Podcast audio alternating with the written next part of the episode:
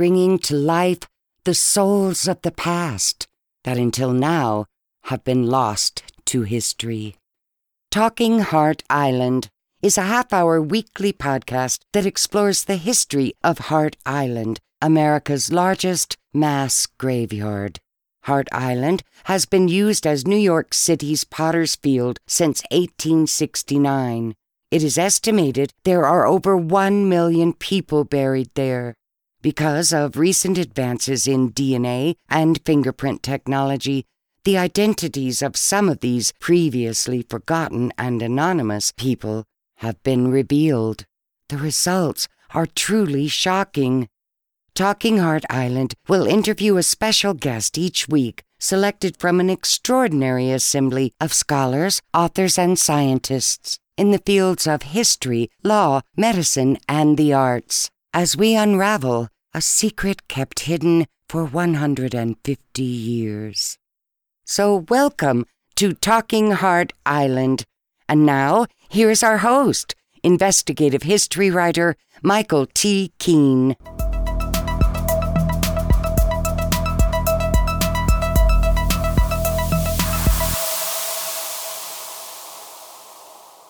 Thank you very much, Norma Jean. And this is Michael Keene, and we are talking Hart Island. Today's episode is brought to us by the Cheshire Union Gift Shop, which is a renovated farmhouse filled with antiques and handmade gifts located in Cheshire, New York, right outside of Canandaigua, and the Greece, New York Historical Society and Museum. Discover, research, and preserve.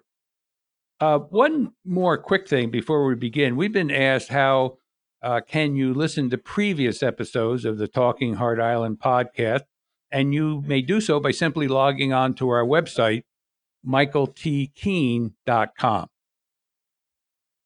What would become the largest Atlantic storm on record swirled up violently from the Caribbean creating a devastating oceanic force that at its zenith reached 900 miles across and 1,000 miles long.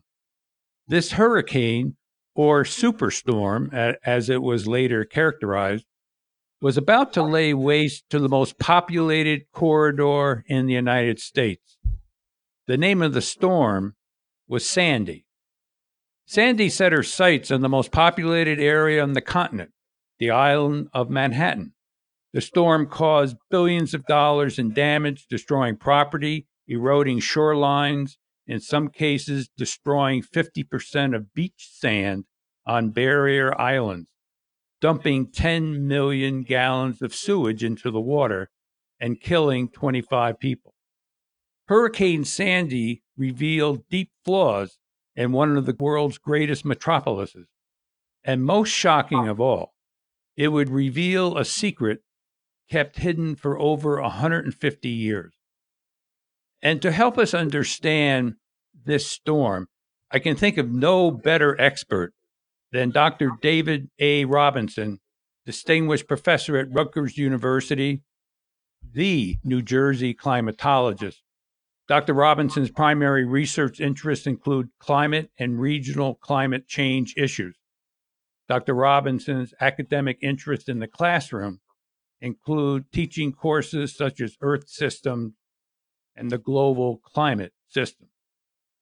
And Dr. Robinson, good morning and welcome to Talking Hart Island. How are you? Good morning. I'm fine. Thank you. Thanks for having me on. How's the weather where you are?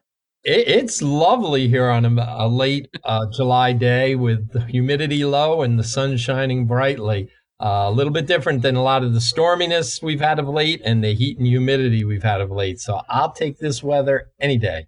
Okay, great. You know, I, I had this uh, uh, vision that you were about maybe six, seven years old and you were uh, in your bedroom and your parents came in and asked you what you wanted to do when you grew up. And you said you wanted to become the uh, uh, chief or the New Jersey climate changeologist. How did that begin? How did you end up in the field that you're the expert in? Yeah, that's a great question because I've often said if I knew of this position when I was growing up, it was what I would have wanted to be since I, I grew up in New Jersey. Um, right. I had a love of weather and climate since I was a little kid. Um, and uh, when I went off to college, I majored in geology, but was really doing Earth system science at a time when it was yet to be called that. Um, and then went on, got a PhD at Columbia University's Lamont Doherty Earth Observatory, um, which is, again talks about Earth system science, and got to Rutgers uh, a little over uh, 30 years ago. And several years after coming here, I was appointed state climatologist when my predecessor uh, retired. I am a professor first and foremost, but I have now sat as state climatologist for almost 28 years. And um, so you uh, developed this interest as you were growing up. I mean, what, what sort of things would you have been interested in or doing when you were growing up that maybe the rest of us might have been doing something else? You know, I, I, you know I don't really know. The first week of kindergarten was Hurricane Donna back in 1960, and I remember it well. We had a very snowy winter that year. Um, no one in my family had this interest, but you talk to many climatologists and meteorologists, and they'll tell you their their love for this goes back to childhood. I, I, I, I just don't know how to explain it except the wonderment, I suppose, of seeing these different weather phenomena out there just captivated me. What, what is you just mentioned meteorologist? What's the difference between a meteorologist and a climatologist? Yeah. Meteorologist is more involved with the day-to-day weather, the forecasting, and understanding of what's going on today and perhaps for the next week or two. Uh, climatologists lay domain over what's happened in the past, and, and we look ahead, uh, seasons, um, decades into the future. Um, it's all part of one system that's driven by solar energy that interacts with the atmosphere, the Earth's land surface, the Earth's oceans, and, and creates this dynamic environment in which we are ensconced. Um, but again, the climatologist looks back and forward, and the meteorologist can take the blame for what's going on right now. So, is that the difference? And I've heard this debated the difference between uh, the weather and climate? Yeah, people would say uh, climate is what you expect and weather is what you get. Of course, in this world of changing climate, those expectations of climate are changing. The climate I grew up in in in New Jersey uh, 50 plus years ago uh, is different than the climate that my children experienced and now my grandchildren will be experiencing now and through the remainder of this century. But on a day-to-day basis, we we have our weather. Um, Paris hit 109 degrees this wow. afternoon, and that broke their all-time record for any day of any year going back decades and decades. It broke it by two degrees. That's that's shattering a record in some respects. Um, we're seeing these heat waves um, be more extreme. We're seeing them being more extensive both in space and time. It is a different world we see today uh, than we saw just decades ago. So the heat wave that's taking place in Europe uh, is, I mean, are we having a heat wave here in the United States and, and other parts of the, of the globe, or would you expect that the climate would be different depending on well, where you are in the world? Exactly. Um, there, there is just more heat out there. Uh, the Arctic is continues to be very, very warm, and there have been other areas scattered over the globe with excessive heat. But it's not everywhere every day that you get something of an extreme nature. Um, this is Europe, Western Europe's second major heat wave of the year. Um, there are not too many places that have taken it on the chin twice this year to the extreme that Western Europe has. Um, but we look up into the Arctic. It was a very warm winter. It's been a very warm spring and early summer, um, with some records getting shattered. Anchorage, Alaska, uh, hit 90 degrees on the 4th of July. Uh, they had never, in recorded history, been warmer than 85 degrees before. Um, so again, there there have been some real notable extremes around the globe just in recent weeks and months. Right. You know, we're about to uh, talk about Sandy, uh, but this is uh, the hurricane season, I guess, as it's referred to, correct? And, yes, and, it is. Uh, has, has, it been a, a, more severe hurricane season thus far, as as opposed to in the past? No, it is not. We've only had in the Atlantic basin two named storms uh, thus far, which is about average for this time of the year, maybe even a little above. The season really gets cranking as we get into August. It peaks first, second week of September, and, and then it begins to slow down as we go through uh, late summer and early fall. Of course, Sandy coming uh, at the end of October was really at the tail end of the hurricane season, and, and thus it interacted with a weather system that's more common as you start going into the winter. So you started mixing a, a summertime event with a wintertime event, and that's what made it the superstorm you mentioned earlier. Right. In fact, you and I spoke a couple of two, three weeks ago, and I asked you what what's the difference between a superstorm and a hurricane, and, and I think people would be very interested in in, in your answer. Yeah, I mean, a superstorm is not an official name for anything. Um, what this was was a, a dying hurricane that was coming up the East Coast, um, and it was uh, starting to interact with the jet stream winds of the middle latitudes. Um, and with that, a storm was spawning along that jet stream, which in the in the winter we might call a nor'easter, for instance. So the two joined forces as the storm came up the east coast. And then it took a strange left turn as it came up the coast because there was what we call a high pressure ridge or a high pressure system blocking its normal exit out into the North Atlantic. So that steered it towards the coast. And this developing winter storm kind of amalgamated itself with this dying hurricane. And upon landfall, uh, the observations suggest there was the, what we call a warm core hurricane, um, the structure of a hurricane being surrounded by this developing nor'easter, if you will. So it was it was this hybrid storm um, that got named Sandy. Uh, excuse me, it didn't get named Sandy. Got named uh, a superstorm uh, because it had the ingredients of a tropical storm and, and a nor'easter. Um, so not the first time, um, we've seen this happen, but the first time of anything this size and taking this unusual path. Right. The um, w- when did Sandy literally come onto your radar screen? I, I, am envisioning that there's a set of computers and monitors, and uh, you know you're walking by, and oh, wait a minute, there's something happening here that. Uh, well, I guess it started yeah. out as a, a garden variety hurricane, but then it obviously became transformed. At, at what point did that become evident?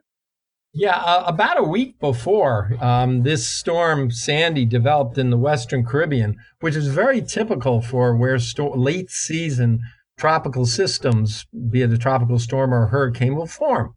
Um, and, and, then maybe about five, six days before um, Sandy made landfall in, in New Jersey, um, the models were suggesting the weather forecast models were beginning to suggest it was going to come up the coast. And, and there was a model by the European group that actually first picked up that it might make this very unusual westward or left turn as it got here into the mid Atlantic states. A day or so later, the, uh, the US models picked up on it too. So by the Thursday before the Monday storm, before Sandy on Monday, the Thursday before, people were becoming keenly aware that there was going to be quite an event along the East Coast early next week, meaning that that Monday. Uh, it became at that point, of course, we didn't know exactly where landfall would be made and exactly how strong the storm would be. Um, but our guard was up at least five to seven days before the storm eventually made landfall. Was it uh, the wind speed? Uh, what what part do you look at uh, to get a sense of just how powerful a storm could be. I mean, obviously, if it goes out into the ocean, I guess in a way we don't have to worry about it. But if that doesn't appear to be the case, what what certain parameters or characteristics do you look at? That's a great question. It's really three things. Uh, one would be the the wind speeds associated with it, but a, a, tropical storm or hurricane is far more than just wind speeds associated that would be the storm surge. Um, the storm surge kills more people uh, than winds in this. And that's when the ocean waters are just pushed up against the coast, on and over the coast. And then the third uh, characteristics would be the rainfall um, coming, the precipitation coming from the storm, which is often the worst case inland where you have freshwater flooding of rivers. So it's it's really that triple punch of wind, uh, ocean storm surge, and the potential of heavy rain and inland freshwater flooding. Right. The um, although our focus here today is the impact Sandy had on New York City and uh, also on the, the barrier islands, of which Hart Island is one of. But right. uh, it was my uh, understanding that it hit New Jersey particularly hard, didn't it? Yeah, New Jersey really took it on the chin. It was truly a transformative event for the state, um, not just from a meteorologic sense or um, a coastal barrier island sense, but really for the psyche of the state, which so right. much looks towards looks towards the shore. Um, so yeah, it, it, was a devastating storm uh, for New Jersey, and, and certainly uh, the New York metropolitan area of Connecticut and, and New York City and envir- nearby environments certainly um, was greatly impacted as well. But no doubt, um, one of the most dynamic and, and, damaging and deadly storms on record uh, in the state of New Jersey. Well, you had those. Uh, I maybe you can call them iconic uh, uh, uh films of Governor Christie walking the beaches with uh, President Barack Obama, which I think he received some heat for. But anyway, there, there's kind of like almost the politics of hurricanes, um, which my reading of, of, history says that that's happened more than once. Are you like somebody who's really into other hurricanes or other storms? I mean, this is something that you enjoy sure. researching? Sure. Uh, other storms interest me. My, my particular research interests are in global snow cover. So mm. I'm more of a polar scientist in terms of my research. So I'm just fascinated and involved with research going on in the Arctic when it comes to sea ice, uh, glacial ice, and snow cover.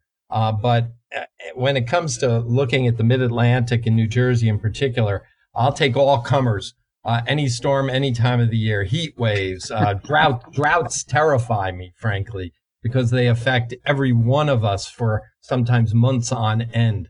Um, so uh, I'm not saying I enjoy all right. of it, um, but I'm I'm certainly keenly interested and aware of it. Well, your your travels have taken you to, is it the North Pole? I've never gone that far north. I've, okay. I've been in been in Alaska, and I do a lot with satellite imagery mm-hmm. of polar regions.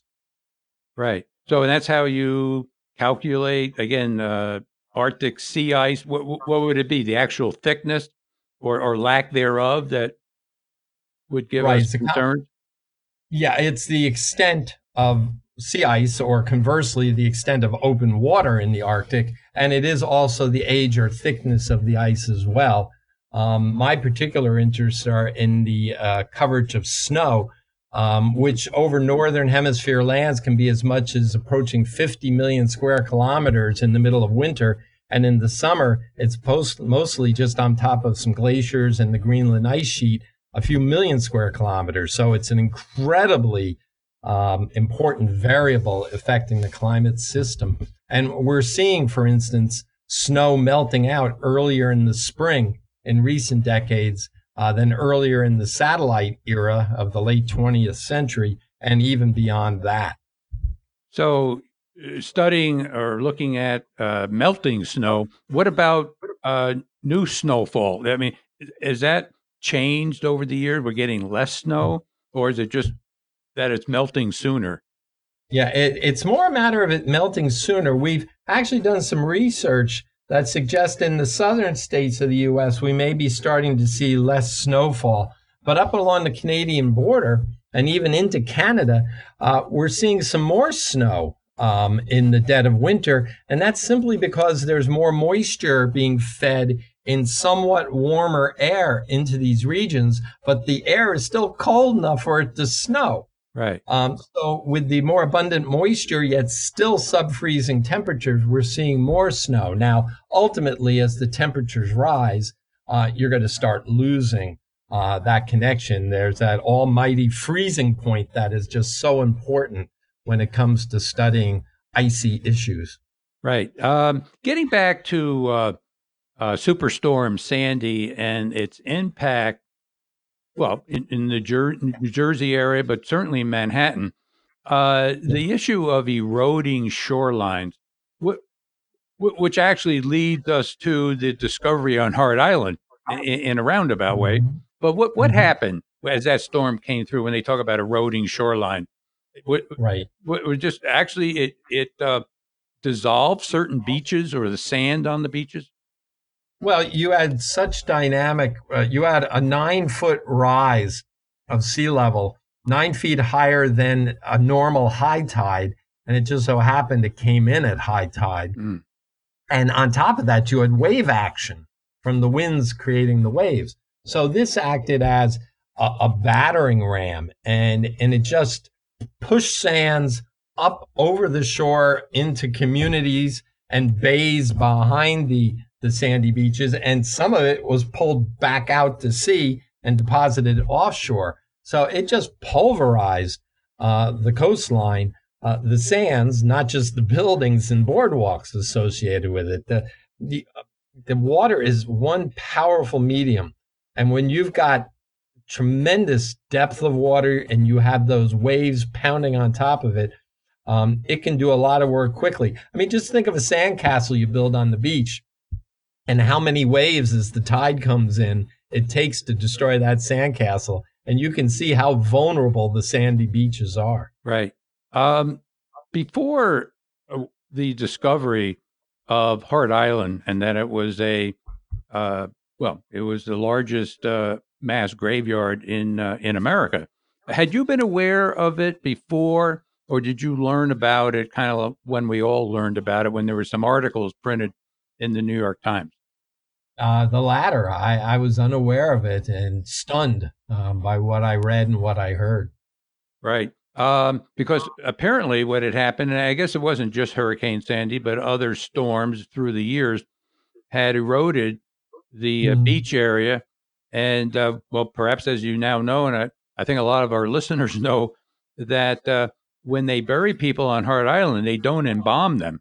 And, and the point is that uh, it takes about 30 years for a body to completely decompose uh, if it's not embalmed, which means they can reuse uh, the trenches that are used to bury people in in, uh, ma- in these mass graveyards. Um, so that was one of the uh, well, that was the reason that made Sandy so important uh, because of the secret that it had helped us to uncover. Um, Oh, absolutely. And, and and before going on, you did mention that it was other storms and not just Sandy. Sandy maybe in the Gras, if you will. But that can be partially associated with the fact that sea level has risen in the metropolitan area about a foot in the last century. So that allowed some of that erosive action to take place more vigorously than, say, if it had been 50 or 100 years ago. what what caused that? The sea levels to rise. Uh, it, it's really it's predominantly due to the fact the seas are warming, and as we know, when things warm, they expand.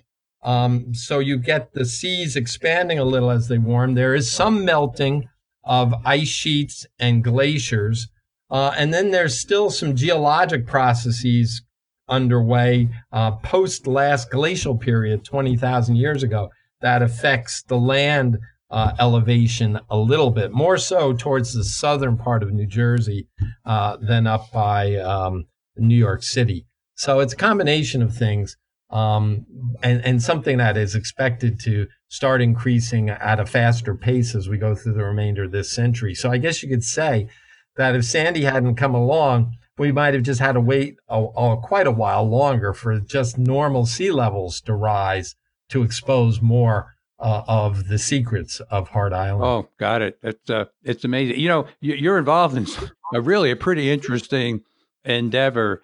Um, well, let me ask you this: anything literally on your radar screen now that maybe we should be uh, paying attention to? Well, I, here we are in the middle of summer, and we see yet another warm summer in the New York metropolitan area uh, and globally. Uh, June was the warmest month globally on record, with records back to 1880. Uh, and July's taken off where June left off. Um, here in, in New Jersey, um, this is likely to be one of the 10 warmest summers on record. And already 11 of the 15 warmest summers going back to 1895 have occurred here in the 21st century. So it's become commonplace to have a very warm summer. Um, so that certainly hit my radar scope uh, and, and, stayed there uh, pr- prominently. Um, and then we do see um, things with these severe storms. It appears that the extremes are becoming more extreme. Uh, some of the run of the mill storms may not be changing that much, but when all the ducks align, we've got more warmth in the atmosphere, thus more energy. And with the increased warmth of the oceans and the atmosphere, it's easier to get moisture up into the atmosphere. So when a trigger comes along, like we saw with Sandy the hurricane merging with this extra tropical type of storm nor'easter, um, you can undergo all sorts of powerful explosive action. Um, same goes with hurricanes just by themselves. There's the, the reigning thought right now is we might not have more hurricanes in a warmer world. Um, they might not get stronger, but they may explode faster. And we saw an example of such last year with Hurricane Michael in the Gulf of Mexico. Now, I'm not saying it exploded simply because the climate's changing, but the, the modeling of this is suggesting um, that we might have more explosive storms in the future. Um, we're primed. We're primed. We just need that trigger, and uh, and all sorts of problems can break loose. So, literally, Hurricane Sandy isn't necessarily a one and done. We we might expect uh, storms of the future uh, uh, similarly in, in, along the east coast of the United States? Yes, and, and, what particularly concerns me there is the this confluence of the tropical season and the early winter season. Um, Sandy wouldn't have been as strong when uh, it came up the coast if the sea surface temperatures along the east coast had not been above average we had had two straight years of above average temperatures here in the mid Atlantic. So it allowed Sandy to stay stronger longer as it made its way up the East Coast. And then being so late in the season, it ran into this developing early winter type of storm. You have to realize in Sandy, a couple of feet of snow fell in the mountains of West Virginia. So Sandy actually had snow associated with it. Amazing. And of course, and perhaps most shocking of all, it, it, it did reveal a secret uh, kept hidden yeah. for over 150 years. Uh, Dr. David Robinson, I want to thank you very much uh, for giving us your time and expertise. Uh, this is fascinating stuff. And because it, it had so literally a connection to Hart Island, uh, you know, in its own way, it's why we wanted to explore it. So, again, uh, Thank you very much. My pleasure. It's it's been really interesting to see the confluence of our natural world and our built world, uh, uh, if you will. Hi, this is Norma Jean. I wanted to take a moment to remind you in order to receive updates or news about upcoming episodes of Talking Hart Island, simply go to the subscribe page on our website located at www.michaeltkeene.com and enter your email address. If you have any questions about the podcast itself or simply wish to contact any team members for book inquiries, voiceovers, website or graphics design, use our contact page, also found at www.michaeltkeene.com. And if you're enjoying the show and would like to give us a review, please do so at iTunes. We would greatly appreciate it. So until next week, this is Norma Jean, and we're Talking Hart Island.